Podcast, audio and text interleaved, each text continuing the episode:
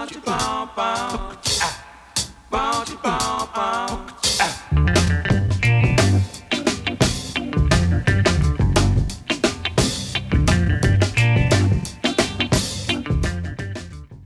Всем привет, это подкаст про диджейнг и все, что с ним связано. С вами Петр Пахомов. Я в теме диджейнга уже более 10 лет, а сейчас преподаю в диджей-школе. Я бы хотел в дальнейших выпусках звать других диджеев и слушать их истории. Ну а сейчас расскажу свою.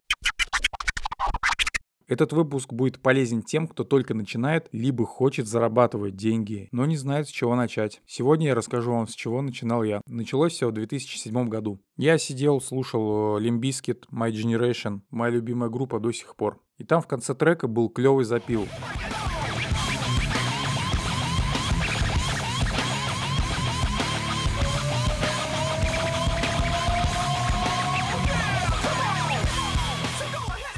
И меня осенило, я хочу так же. У меня в это время друзья играли в группе, и я предложил им, что я буду в этой группе диджея. Они согласились. Играли рэп-кор, наподобие того же Лимбийский, Ликин Парк. Группа называлась Сенсема. Но вот проблема. Я ничего не знал о диджеинге. И я жил в Подмосковье, у меня с интернетом было очень плохо. Ну, то есть дома у меня его вообще не было. Нашел выход. Батя моего друга на работе скачивал с сайта DJ.ru, по-моему, назывался, всякие статьи, как стать диджеем, что для этого нужно, какое оборудование, какие виды сведений бывают, ну и так далее. И он в итоге распечатывал мне на страницах А4 страницы сайта. Ну, то есть мне друг передавал пачку листов, и там просто страница за страницей разных статей. Я читал про всякие CDG 800, какие у них функции, ничего не понимал. Читал про виниловые проигрыватели, прямой привод, непрямой привод, косой привод. Я вообще ничего не понимал, не разбирался в этом. Но знал только одно, что мне нужно скрейчить. Так ничего и не поняв, я просто собрался в Москву, приехал в диджей-магазин и сказал, что мне нужен проигрыватель для скретча. И у меня есть 20 тысяч рублей. Ребята посоветовали мне идти нахер. Нет, я, конечно, шучу. Они мне предложили проигрыватель, у котором встроен уже микшерный пульт, и он как раз стоил 20 тысяч. Был витринный образец, он был по акции, мне его за двадцатку отдали. В общем, купил я не разобравшийся этот проигрыватель. Это сейчас можно перелазить кучу форумов, посмотреть роликов кучу на ютубе и выбрать себе проигрыватель, исходя из своих задач. Раньше все работало не так, и нужно было реально ехать в магазин и консультироваться с продавцом, покупать за наличные. Скретчить я не умел. Курсов и каких-то школ по этой теме в принципе не было в моем городе. Вообще диджейских школ не было в моем городе. Да и сейчас нет. В Москве, ну, в Москве, наверное, на тот момент были, но я в этом не разбирался. Поэтому я учился скретчить сам. Придумывал всякие штуки. Например, я сам изобрел форвард.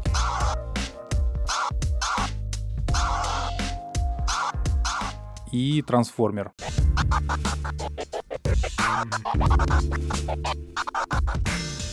Кстати, специальной пластинки для Scratch у меня тоже не было, и где бы я ее ни искал, я нигде не мог ее купить. Поэтому в ход пошла пластинка со сборником джаза. Когда более-менее научился что-то делать, я уже начал выступать с друзьями в клубах. Как стало ясно, что я готов к выступлениям? Да никак. Ребята тоже не понимали, как должен выглядеть крутой скретч, и сказали, о, клево, давай, пора. А по времени на это ушло примерно полгода. Я был не очень фанатичен, и поэтому занимался нерегулярно. Э, наверное, мы чаще просто выпивали в репетиционной базе, чем делали что-то толковое. Но несмотря на все это, мы давали регулярно концерты по Москве, по области. Один или два раза, по-моему, мы ездили в Питер, но группа вскоре распалась.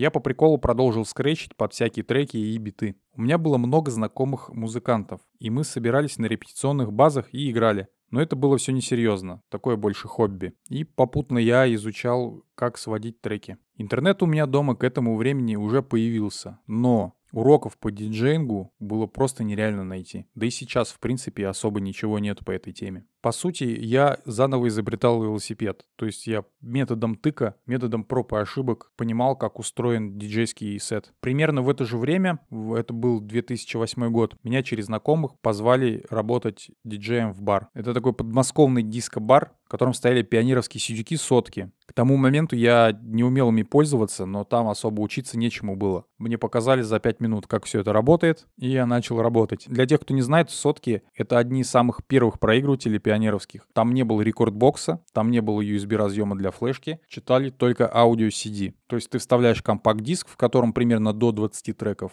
и он их играет. BPM и ничего нет. А еще был прикол в том, что там заказывали песни, и ты не мог просто в ноутбуке вбить в поиске название трека. Ты открывал огромную папку с кучей дисков и искал название трека, написанным маркером на, прямо на CD-диске. Это была первая работа, связанная с творчеством. График был неделя через неделю, то есть 7 дней я работал, 7 дней отдыхал. Работал часов по 6. За смену платили 500 рублей. По тем временам нормальные деньги. Плюс иногда получались неплохие чаевые из заказов треков. К вопросу, как я сводил треки. Ведь это же в основном была попса, причем я не знал BPM и вообще толком не знал, как сводить бит в бит. Я учился прям там на месте. Но на самом деле удавалось сводить не через паузу, не всегда. Но это было такое место, что людям было просто все равно, как я свожу. Главное, чтобы я ставил нужную музыку. Это место помогло мне понять, как работают CD-проигрыватели, как сводить треки и что хочет слушатель. Проработал я там не очень много, бахнул кризис 2008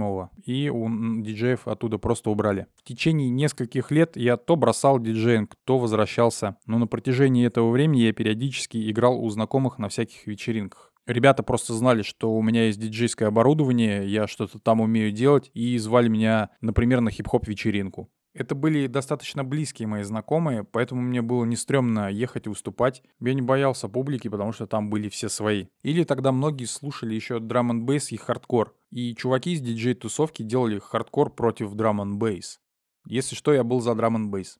Бывало, что звали поиграть на выпускные. Друг, который заканчивал школу, звал меня туда диджеем. Тут у меня тоже не было никаких страхов. Тогда уровень выпускных, чтобы вы понимали, был совсем другой. Это сейчас ставят мощный звук, кавер-группы, топовый ведущий.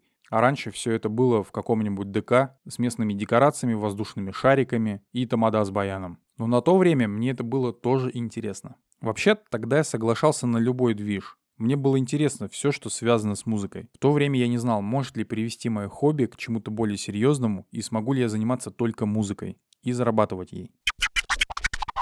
В таком подвисшем состоянии и неуверенным, заниматься мне дальше музыкой или нет, я жил примерно до 2013 -го. Работал в салоне сотовой связи, свою точку по ремонту сотовых открывал, занимался коммерческой фотографией, кем только не был, но прыгать с головой в музыку не решался. Какого-то переломного момента у меня не было. Я просто купил контроллер и начал тренироваться сводить треки. Копался в разных жанрах электронной музыки. Ходил на мастер-классы, курсы, вебинары. Попутно я начал работать на всяких корпоративах, промо-акциях и прочих ивентах. Не то чтобы это было работой мечты, но, было интересно, и за это платили. В любом случае это было ближе, чем сидеть в офисе.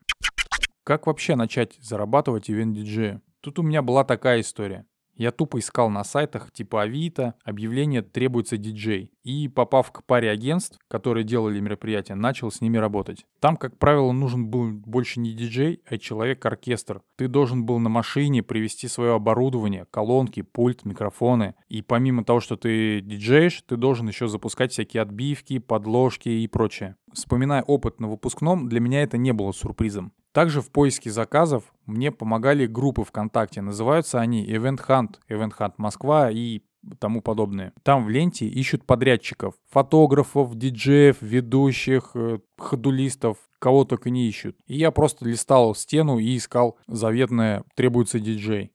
Таких группах ищут, как правило, диджея дешево и сердито. Поэтому у меня возникло понимание, сколько минимум должен стоить диджей. Ездил примерно тысяч за 10. При том, что у меня был полный комплект оборудования с собой. В комплект входили колонки, контроллер и какое-нибудь световое оборудование. За несколько лет я набрался опыта, полезных знакомств, и у меня теперь небольшой парк оборудования. Теперь я не ищу объявления. Мой ценник вырос, да и сарафанное радио сделало свое дело. Мне просто звонят и предлагают поработать. Как получилось, что у меня вырос ценник? Постепенно я начал работать с агентствами, которые изначально предлагали большую сумму. Поработав с ними, я понимал, что я могу зарабатывать больше и поднимал ценник. Или ты знакомишься с новым ведущим, а он предлагает тебе уже работать не за 10-12 тысяч, а за 15-20.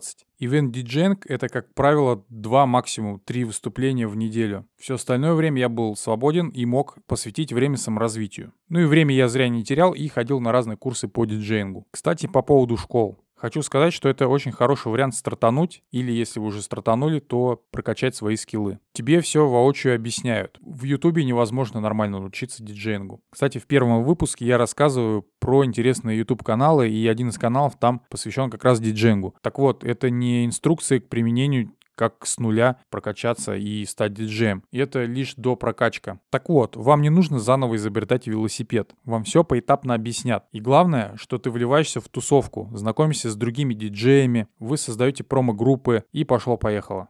Промо-группа либо промо-команда это, это команда людей, которые организовывают тусовки. Например, хардкор против драм н бейс. Даже если у тебя уже есть какие-то знания, все равно полезно получить опыт от других. Я и сейчас, помимо преподавания, стараюсь по возможности учиться у других. Не раз случалось так, что из ученика я вырастал в преподавателя. И это был уже второй источник дохода от диджеинга. Было еще удобно тем, что они друг другу не мешали. По будням я препод, по выходным я диджей. Еще один вариант дохода диджея играть в барах. Раньше были клубы, но большинство давно позакрывались, и танцы перешли все в бары. Так вот, там диджей, как правило, играет несколько часов и получает около 2-3 тысяч за сет. Конечно, везде по-разному. Есть знакомые и за 15, и за 40 играют. Но тут ценник зависит уже либо от опыта диджея, либо от медийности. Ни то, ни другое не исключает таланта. У меня был период, когда я играл в барах и всяких кальянных, но сейчас мне это уже не интересно. У меня просто нет на это времени и сил. Еще есть диджеи, которые попали к артистам и катаются с ними по гастролям. В этой роли я не был, так что рассказывать ничего не буду. На мой взгляд, самое прибыльное – это ивент-диджеинг. Там получают в среднем около 15-20 тысяч рублей за вечер. Но нужно понимать, что в этой сфере нужно вариться и любить эту работу, иначе ничего хорошего не выйдет.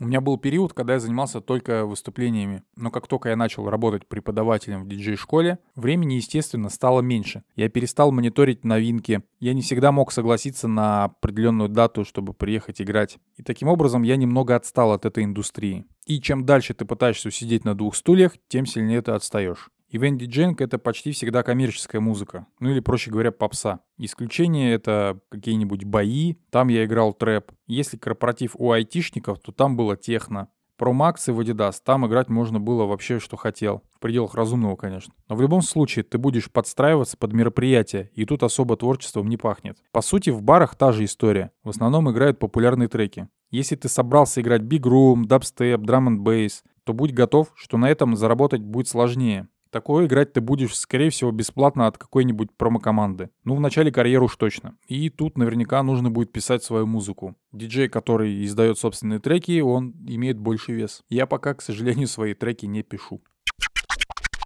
Еще немного про деньги. На сегодняшний день у меня есть два основных источника дохода. Это выступления на разных площадках и диджей-школа. Точной суммы я не могу вам сказать, так как это очень сильно зависит от сезона. Весной это может быть 30 тысяч рублей, а в декабре это 300 тысяч. Потому что декабрь — это сезон корпоративов. Новый год никто не отменял, а май все едут копать картошку, никому диджей не нужен. Ну и понятное дело, что помимо выступлений я получаю зарплату в диджей-школе. А у школы сезонности нет.